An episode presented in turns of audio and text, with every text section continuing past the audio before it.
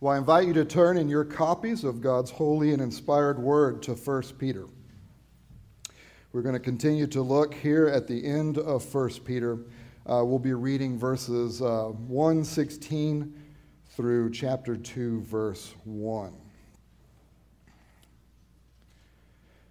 You shall be holy, for I am holy.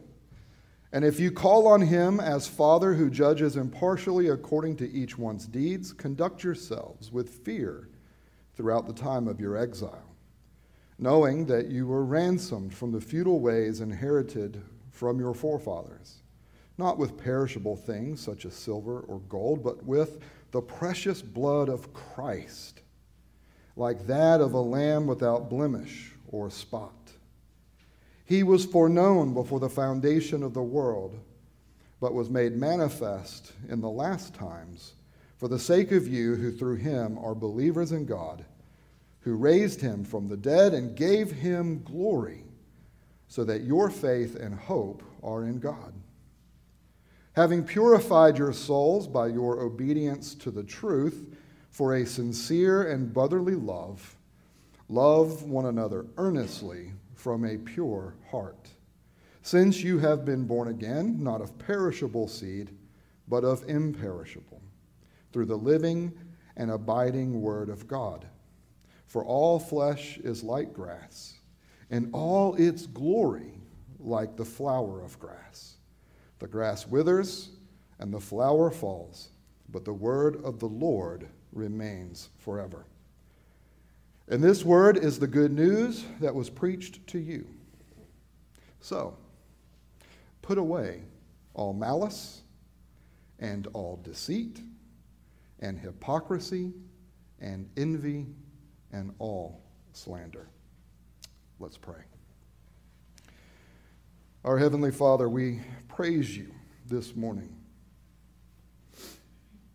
that our reality and our existence is no longer defined and determined by the futility of this world and its temporary nature, as it is indeed passing away. You have ransomed us out of this existence of futility and, and temporary and have brought us into the eternal kingdom of your beloved Son. Oh Lord, refocus us this morning as you continue to speak to us through this living and abiding word that accomplishes everything you intend for it to accomplish in us and through us in your world. We pray this in Jesus' name. Amen.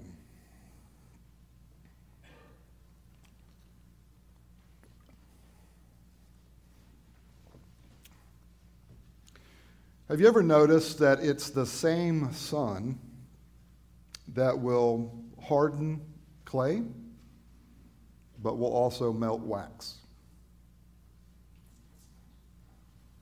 Have you ever noticed it's the same sun? It's the same source of heat. That when that heat is applied to clay, it gets harder. And when that same heat is applied to wax, it gets softer.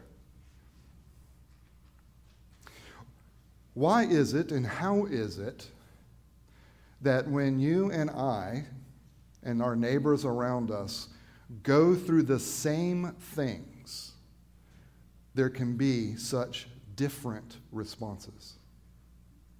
Why is it that you and I your neighbors, you within your family, you might have a loved one who passes away. And there is there can be such a wide variety of reactions within that same family. Where for some, it's like they become hardened by that death, while others, it almost helps them to become softer.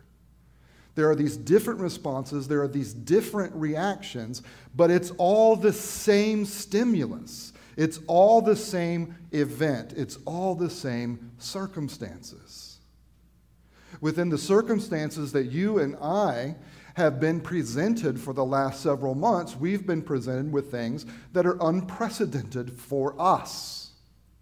Events uh, within this world that are unfolding around us because of something we cannot see, something that we don't understand, something that there is no science in place that can speak authoritatively and almost even helpfully on the COVID 19 virus.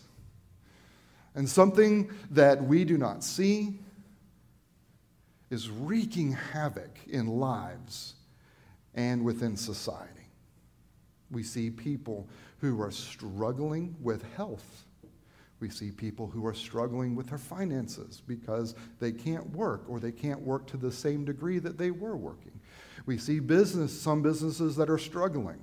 But as I learned last night, there are some businesses that are thriving.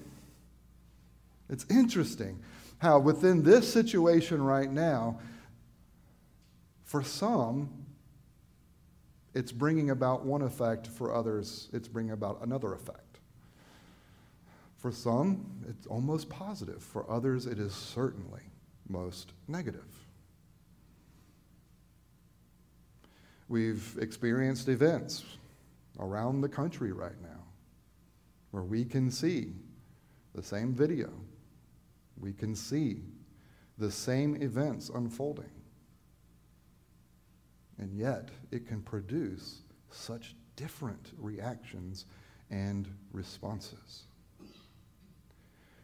It's the same sun, beloved, that will harden clay and will soften wax. Now, what does this have to do with you and me?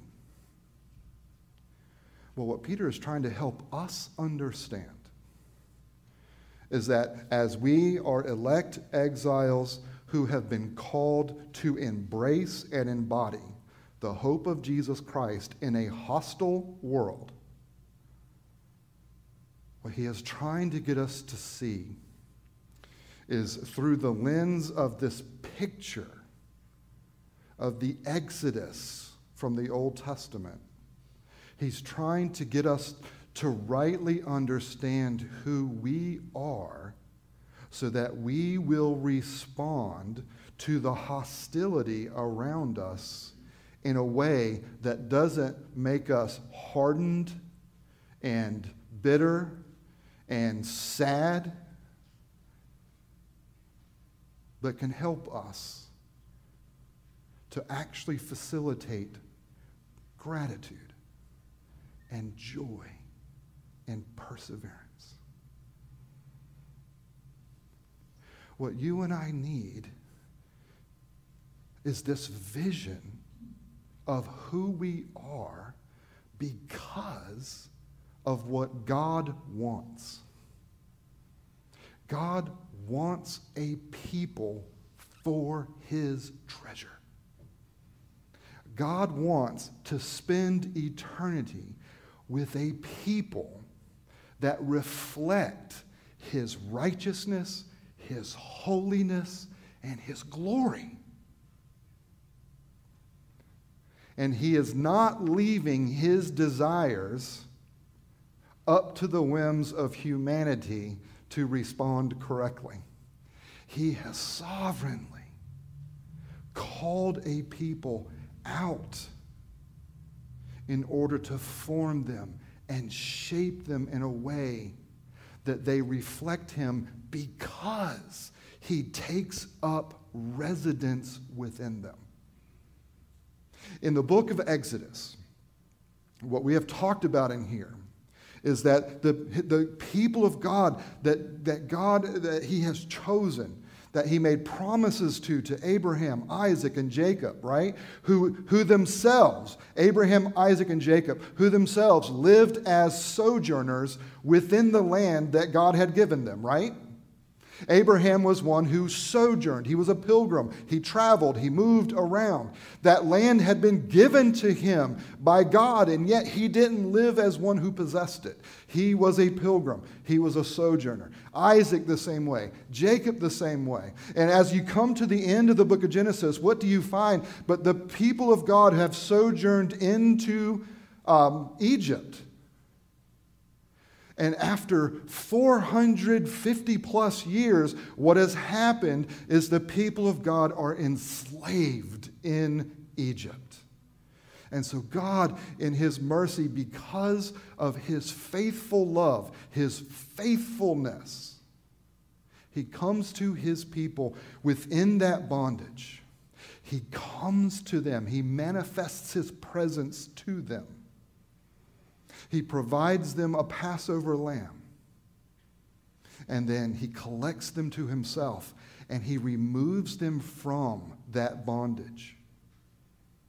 But that's not the end of the story. They, once again, become sojourners as they travel from Egypt to the promised land. And how is it that they travel? With God having taken up residence with them by manifesting himself in the pillar of cloud and the pillar of fire. You see how this is working? God is, has taken up residence with his people in order to hem them in with his presence, to protect them from the things that are on the outside as he travels with them. Do you ever realize that when, when Yahweh took up that presence with his people, uh, there in, in Egypt and, and, and was with them through the wilderness, did you realize that God Himself had become a pilgrim? That God Himself was on sojourn. And what Peter is trying to help us to see is that what happened with regards to that, that, that uh, redemption, that ransom, that being, that being bought back, that being called out, what was happening there with the people of God at that earthly level, being removed from bondage, having God with them through the wilderness, bringing them to Mount Sinai where he gives them their, his law and where he calls them to consecrate themselves to him. This whole big picture that you find in Genesis through Deuteronomy Peter is taking that picture and he's trying to help us understand that what God is doing in us and for us in Jesus Christ is the same thing, but at a spiritual level. So that we, as he says, we have been born again to a living hope. You have been born out of death and into life because you've been born again through the resurrection of Jesus Christ from, the, from death into life. And because of that, we are now sojourners. We are pilgrims. And we have a, not only are we part of this greater exodus, we are part of this greater exodus because we have a superior Passover in Jesus Christ. Jesus is the Lamb of God who shed his blood to take away the sins of his people. And so there's this unfolding picture here in 1 Peter. We have been redeemed not out of Egypt, we have been redeemed out of bondage and slavery to sin and death. We have, uh, have been called because of the, the blood of the Passover of Jesus Christ, we have been called to prepare our minds for action to literally gird up the loins of our minds, just like the people of God were called to gird up their robes to get ready to leave Egypt. We are to gear, we are to gird up the robes of our minds, to embrace who God is and what He is doing for us in Christ, so that we can conduct our pilgrimage the right way. And so, what we have looked at so far is that we are called, as the people of God who have been born again to a living hope, to set our hope fully on the grace that will come when Jesus returns. And we have been called there within that process How do you set your hope fully on that grace? You prepare your minds for action. You see yourself as a pilgrim. You gird up your, your life in order to follow Jesus Christ as those who are on a new exodus, as those who are participants of a greater Passover. And as those who have set our hope fully on that grace, we are to be holy in our conduct as we are traveling with God. Was Israel holy in their conduct as they followed God out of Egypt into the desert? No, that's why they spent 40 years there. It's precisely because they weren't holy. Yet, did you notice that God didn't leave them? Be holy in the way you participate in this new Exodus. Practice your new family heritage. In Jesus Christ, you have been drawn into the family of God. These covenant promises from Abraham that passed through Isaac, that passed through Jacob, that was renewed with Israel, that was focused in David, and that became fully um, fulfilled in Jesus Christ. We have been brought into the family of God. And so we are to practice a new family heritage. And we are to conduct our journey with reverence by leaving the rebellion and revelry of our culture behind. You see the way this image is working? You got to have this mental image of what is going on in order to really grasp what he is trying to encourage us to see, to be, and to do. As we talked about last week, what, one of the primary motivations here in us leaving behind the rebellion and revelry of a worthless culture in order to conduct ourselves with reverence as those who are part of a new family, one of the primary motivations that God puts before us is that this greater, uh, this greater Passover that we have is something better than an animal. It is Jesus himself. And, and Jesus' blood that he shed is of infinite, eternal worth.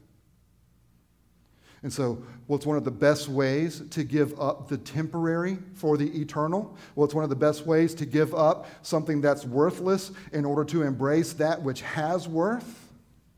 Well, you've got to cultivate purposefully within your minds and within your hearts and, and within your wills. We have to cultivate this constant renewal within ourselves of embracing the infinite worth of Jesus Christ. And when we do that, beloved, we are more prone to reflect that in the way that we live. To put it another way, Paul says, if you sow to the flesh, what will you reap? The things of the flesh. And by the, by the way, their flesh there does not mean sinful. It means earthly. If you sow to the earthly, guess what you'll get? Earthly stuff. And there's nothing wrong with that, right? But is there something better? Absolutely. So if you sow to the Spirit, you will reap the things of the Spirit. And so God is calling us and motivating us for embracing who we are as these sojourners by putting before us the infinite value and worth of Jesus Christ. So that now we're moving into our text today, beginning in verse 22, so that we will respond in love.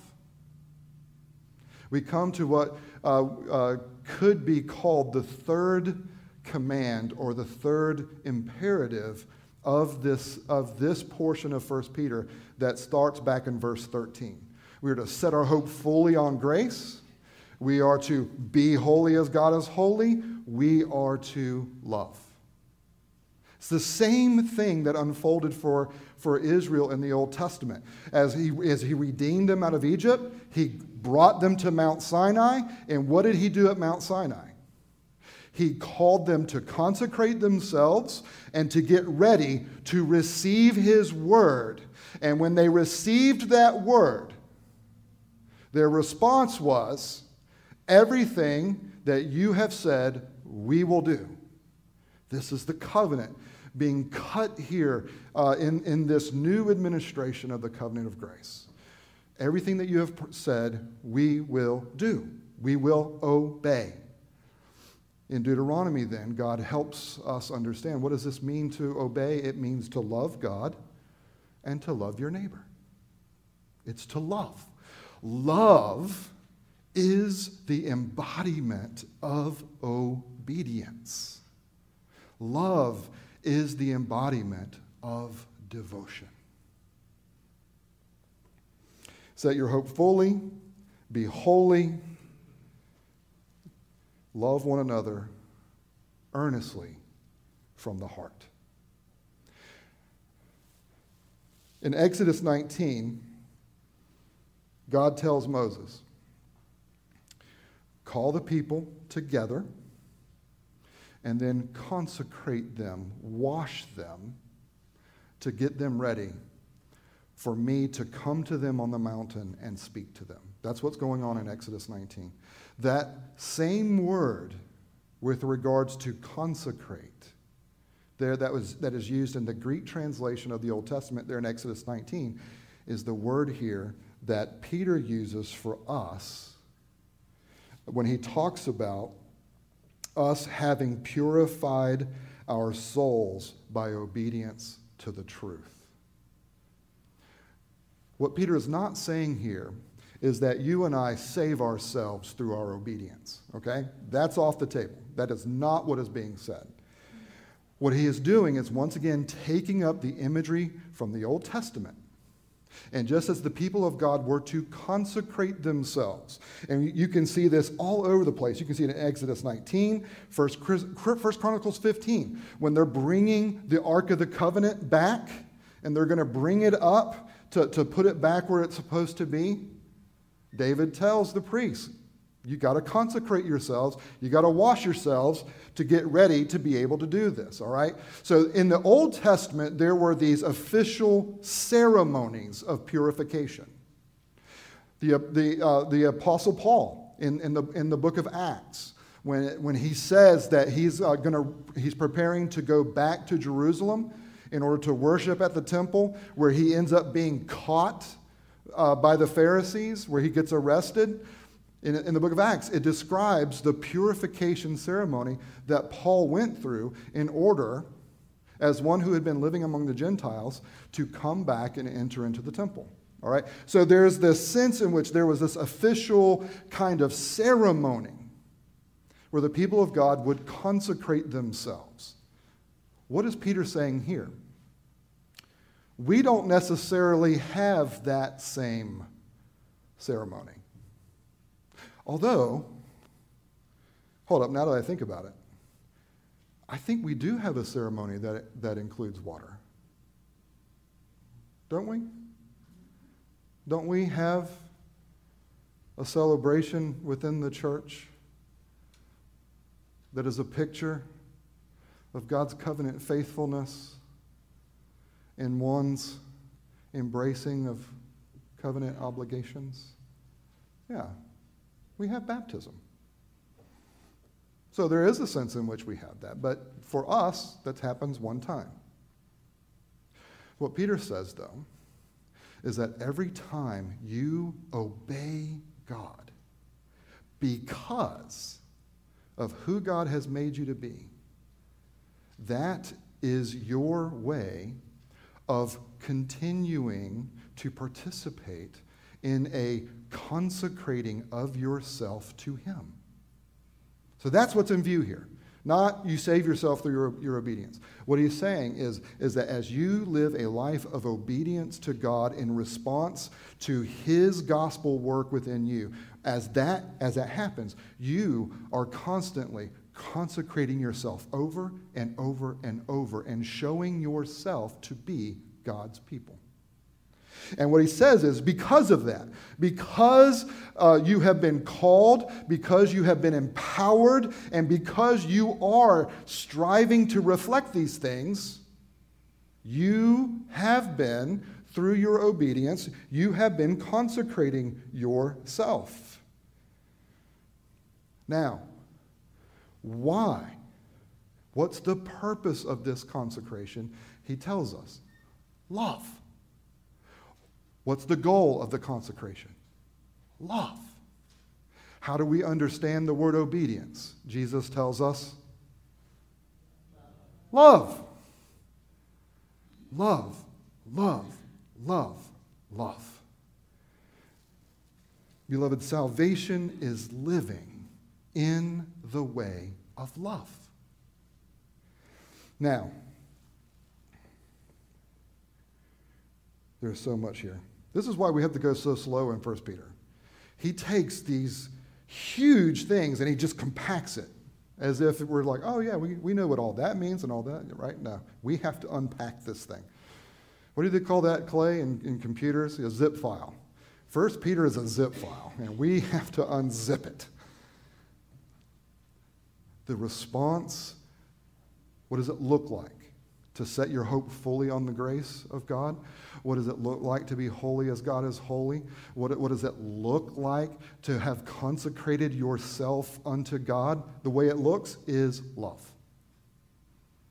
Love, love, love, love. It is an earnest love. It is a sincere love. It is a, uh, another way of translating the adverb here is constant love. Not perfectly, right? None of us can do this perfectly. But it is saying that the overall way of your life as one who has been born again in Jesus Christ is that you will love. This love is earnest, it, it is a general way of describing one's development as a disciple. And this love, we are told here, is from the heart. Now, this doesn't mean warm fuzzies, although it should include warm fuzzies.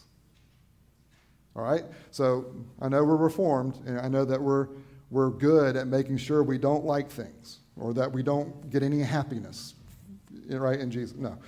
So we're really good about saying love isn't, isn't warm fuzzies, and that's right. But it should at least include some warm fuzzies. Love here is not uh, simply talking about friendship that's based on having common interests. Oh, we're, we're both from the same area. Oh, we both like the same music. Oh, we both hate the same movies, right? It's, it's not a friendship or, or a fellowship that is, that is defined around common earthly interests, although once again, it can include that, and there's nothing wrong with that. The love that he's talking about here is the love that is the result of us, notice here in the text, us being born again. So he's taking up what he began back in verse 3, he's taking it up once again. You've been born again to a living hope. You have been born again to a living and abiding love. The love that is being described here is a love that reflects God's covenant love. It is a love that reflects God's covenantal character. Who is God? How does He love?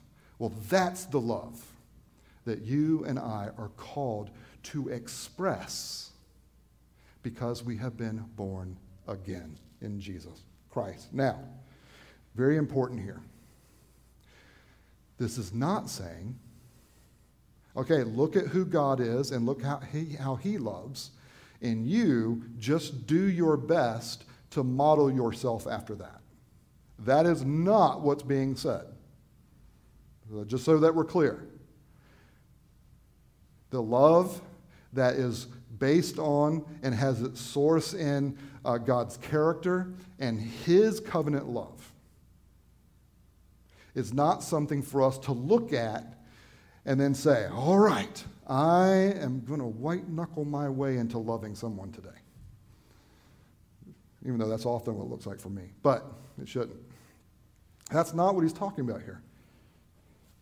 Because when we're born again in Jesus Christ, he says here that, that we are born of imperishable seed. What is that seed? It's Jesus. Jesus, whose blood is eternal, remember? Jesus, who is of infinite worth because he's eternal. Remember all that he just talked about? What he's saying is when you are born again, you are born again as one who now, in Jesus Christ, participate in his infinite and eternal value and worth. So that that eternal Jesus has taken up residence within your heart. And the love that he exercises, he exercises in your hearts and through your lives.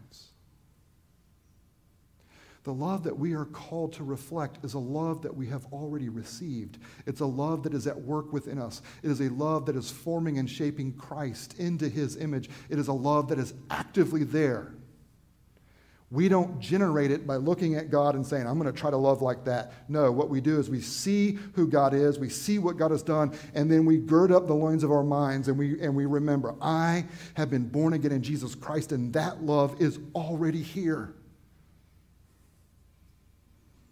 So, because that love is already in me, because it's already shaping me, because it's already forming me, I'm going to give myself to that love, and I'm going to let that love control more and more and more of who I am and how I relate to other people. The life of salvation is the way of love because the God of love has taken up residence within our hearts. And so we, we respond to him by loving him through our obedience. And when we do that, that is consecrating us as his people. And the reason that we are consecrating ourselves to him is for the purpose and goal of embodying and expressing his love. Even, notice here, and especially with the way that we relate to one another. Jesus Christ, who is imperishable. Jesus Christ, who is eternal. Jesus Christ, who is living and abiding with his people. Jesus Christ is doing this within us. And so we are to treat one another in a way that reflects the way God treats us. Notice here put away all malice, deceit, hypocrisy, envy, slander. We're going to unpack these in the future. We're not doing that today. The big picture here is as you cultivate within your heart, within your mind, and within your will that infinite worth of Jesus Christ, take that next step and cultivate within yourself that that infinite worth and that eternal value has taken up residence within me. And so I will not give myself to the temporary things of this world that are passing away. I'm going to give myself consciously and purposefully over and over and over and over to the things that are eternal, to the things that will never pass away, to the realities that reside within our triune God that he has chosen to bless us with because causing us to have a shared life and love and mission with him. Beloved, as you go out this week, purposefully cultivate eternal things. And I would say, do what Les said turn the news off. Just take one week and turn the news off and give yourself and your time to reading the scripture, to calling a, a, a loved one on the phone, going and seeing somebody. Give yourself to things that are eternal this week and watch as you are able to rest more fully in this eternal blessing of Jesus Christ. The same sun that hardens clay, it melts wax. Let's pray. Our Heavenly Father, your blessings are immeasurable because you are immeasurable. You are imperishable. And so you have blessed us with the hope of the eternal inheritance of Jesus Christ, which is imperishable, it is unfading. You have redeemed us with that which is superior to silver and gold. And so, Lord, help us to give ourselves to these eternal things that we don't see right now. We can't reach out and, and grab hold of our eternal inheritance in Christ right now. It is something that we receive by faith.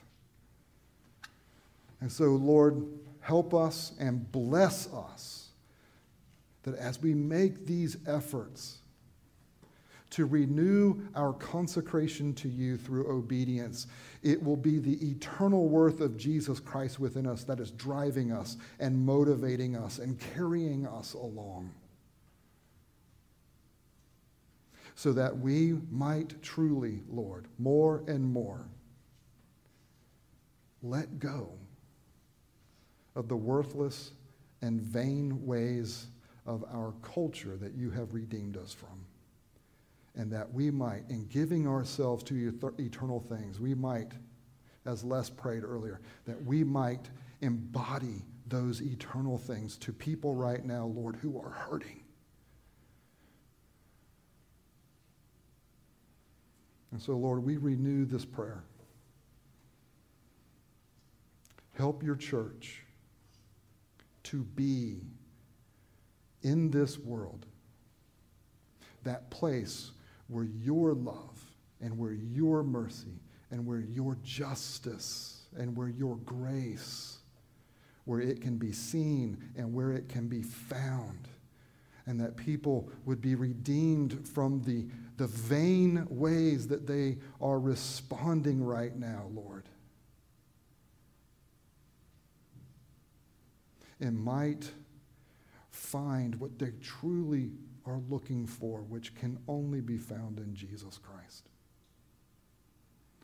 Father, help us to posture ourselves as a people to receive sinners by loving them the way you have loved us, sacrificially, taking up the cross, loving our neighbor, and especially our enemy pray and ask this in Jesus' name. Amen.